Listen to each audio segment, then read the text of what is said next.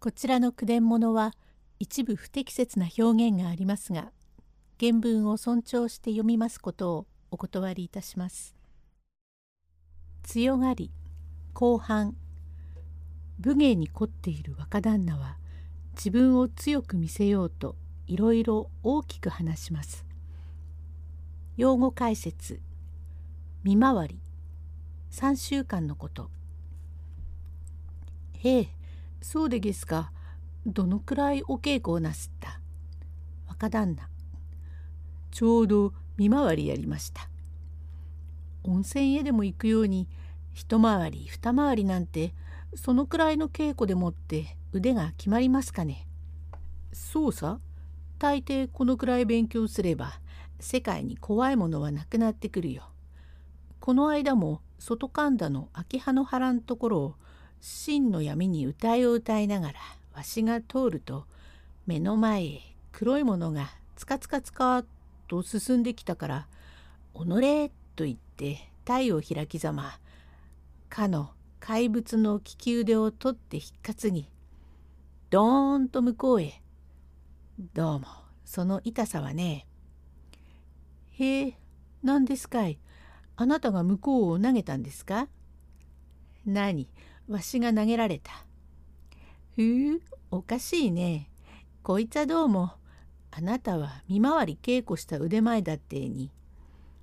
ところが上には上のあるもんで向こうは夜回りですからわしより一回り多いや。一八冗談言っちゃいけません。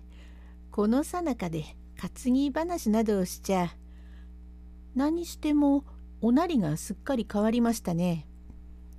こないだまで皮膚などを着て歩きましたが昔の風を忘れんように武家の風をしてきびら漆門の五所門のぶっ先羽織白い太ひもぬーっと結んだ様子からトンボの総型のくっついている小バカま頬場の曲がった下駄にリンボーの鼻緒で前つぼの緩んだ具合足の親指へマムシをこさえて歩く様子といい色の黒くなったのにお気が疲れやせんか。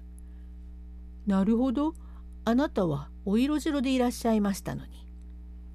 あまり色が白いと弱そうでいかんから渋を塗ったんで一発おやこれは大変な足でげすな。毛がくっついて痛いってなんてヒリヒリします。驚きましたな。どうもそんなに強がらんでもいいじゃありませんか。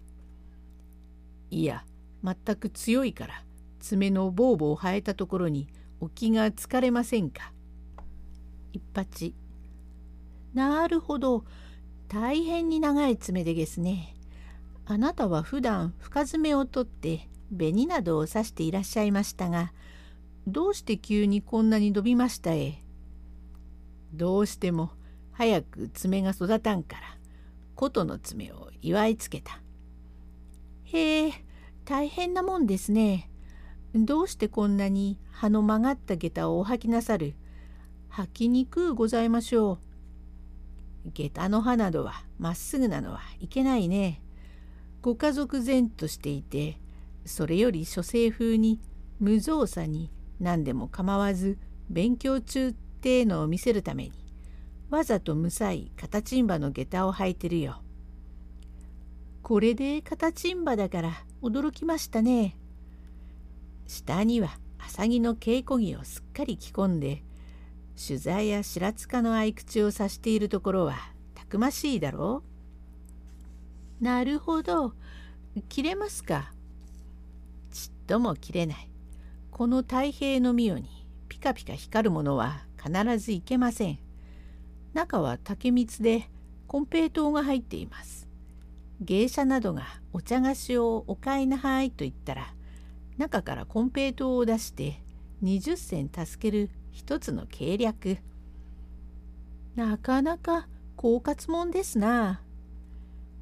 まだつむりへお気がつかれませんかざん切りで2本指の入るように前を反り開けただ大曲げが乗っかってるので風が吹く時には落っこちることもあるから懐にもう一つ持っている。なるほど控え曲げを持っていらっしゃるのは驚きましたな。桜川三光さんこの鉄線は南蛮鉄で13巻200目あります。これを筋骨たくましく持って歩きブーンと振り回す。と当たれば痛いや。それは糸をございますともへえ。わしがこう片手青めにつけるとねわしの体がちっとも見えまい。何です？それは。これは戦地において見隠れ敵隠れという術で声はすれども姿は見えず歌闇じゃ木遣りの声ばかし。一八羽歌が入りますね。ああいろいろ入りますよ。剣鎮の中へ牛を入れた人がありましたな。剣術と食べ物と一緒にするのはおかしい。どうだ？わしがこう構えたら姿が見えまい。三校。何？よく見えます。これでは。捨ててこう踊ったり何かしてもよく見えます。はてな。どうだ？一発見えるかい？よくわかりますよ。それじゃあこう扇を開いてこうやれば見えまい。それじゃあ誰だって隠れちまいます。驚きましたな。何？驚くことがあるものか。わしが先立って堀之内へ行った時にヨドバシにて残切りの2人を投げた話を君らはまだ聞かんかね。三個。そうですか。またあなたが投げられたんだ。どっこい。こっちが全く向こうを投げたら悔しがって泣いてかかってきたニニーを東西へ投げつけたね。へえ、年寄りか若い者ですかい。三つに四つよ。冗談言っちゃいけません。それは子供で。たとえ子供でも投げる腕が。人をバカにしちゃいけません。おかしゅうございますね。これはけしからん。剣術使いの前でおかしいなんて嫌に人をバカにしているね。さあこれからわしが本当の術をご覧に入れよう。ご両人わしの後からついてきてごらん。勇士は後ろに目なくして槍風立ち風北風南風がちゃんとわかる。一八勇士でなくったって北風南風ぐらいは誰にでもわかります。いいからついてきてごらんよ。あの黙ってずに何か言いながら。それじゃあ誰にもわかります。何も言わずについてくれば知れるわけがねえ。実に不思議だ。へえ、ありがとうございます。礼などを言わねえでもいいよ。お前、本当にうろんだと思うなら、この扇でわしをぶてるならぶってごらん。私があなたのお扇子を借りてあなたを殴るんですか？ああ、腕前が違うから殴れまい。何の人、わけはない。じゃあ殴りますが、殴ったんでこの間の拝借を一時に返せなんて寛解へ願い出して財産差し押さえなどはちと困ります。何？剣術の勝負によって願うものくもありませんから遠慮なくぶっておいで。さあぶてるならぶってみな。何の人？いいってことよ。俺にぶたせろってに。ようございますか？何の人？いくら体を動かして上手ぶって何の人？そーらポカーリ。いやこれは驚いた。頭へずんときたな。目がぐらぐらと回った。あ、痛え。へえ、ごめんなさい。つい弾みで行きましたもんですから。大きいコブができましたな。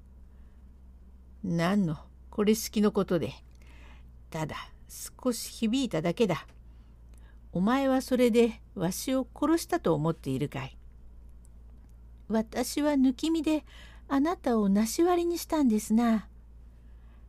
いやそれは大変な違いだ。そんなことで人が殺せるわけのもんじゃない。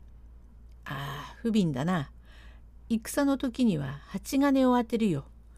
お前はわしをずーんとぶってまずいいと思えば気が緩むだろう。その虚に乗じて俺が小刀を引き抜きお前の日原をくすんごぶでえぐらわしはただずーんと来ても蜂金で受ければ脳を痛めるだけだ。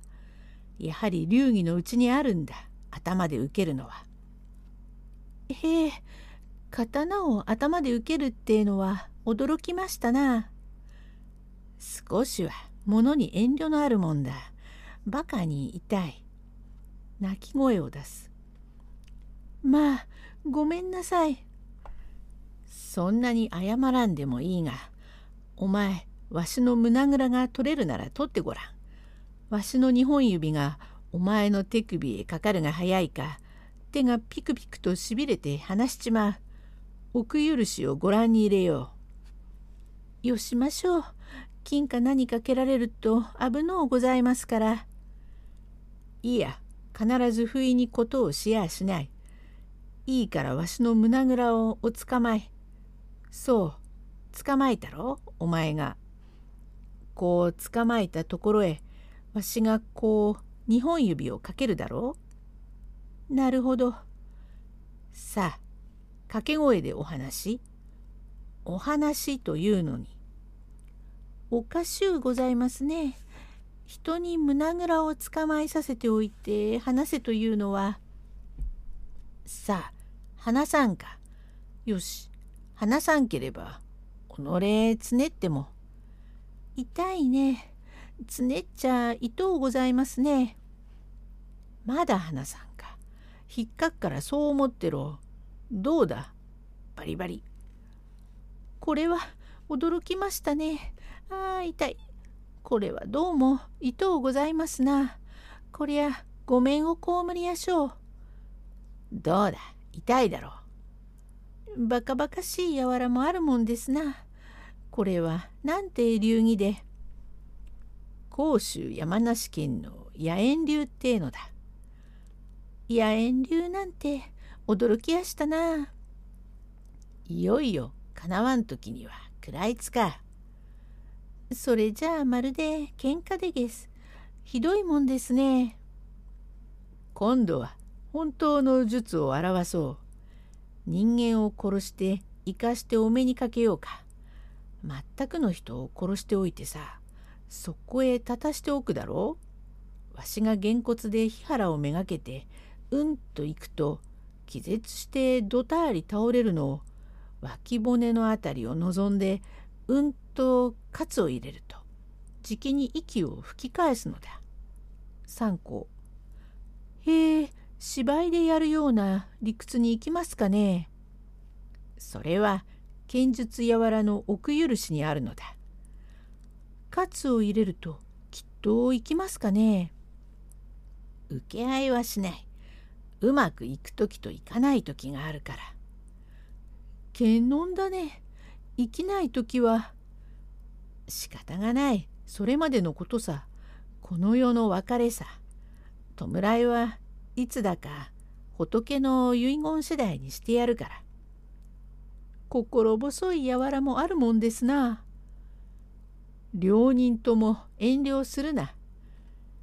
遠慮はしませんが、食らいついたりひっかいたりなすった大腕前では少し疑られますな。決して心配には及ばん。なんだ?その提欄に入っているのは。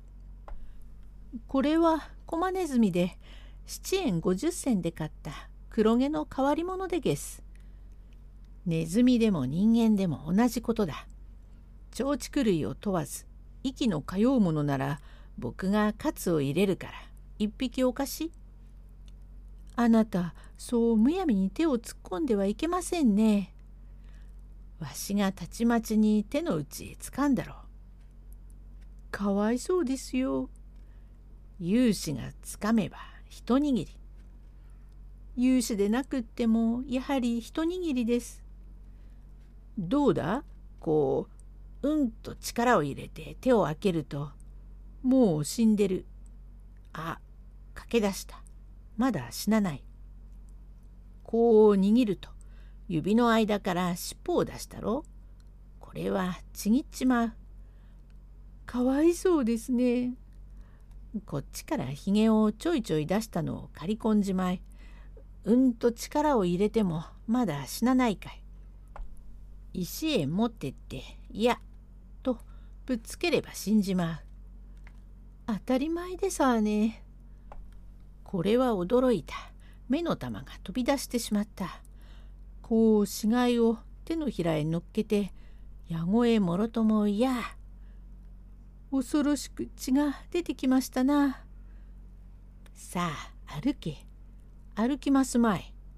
いや、ご両に。こう歩かないのは。ああ、わかった。このネズミは眠いのだろう。おしまい。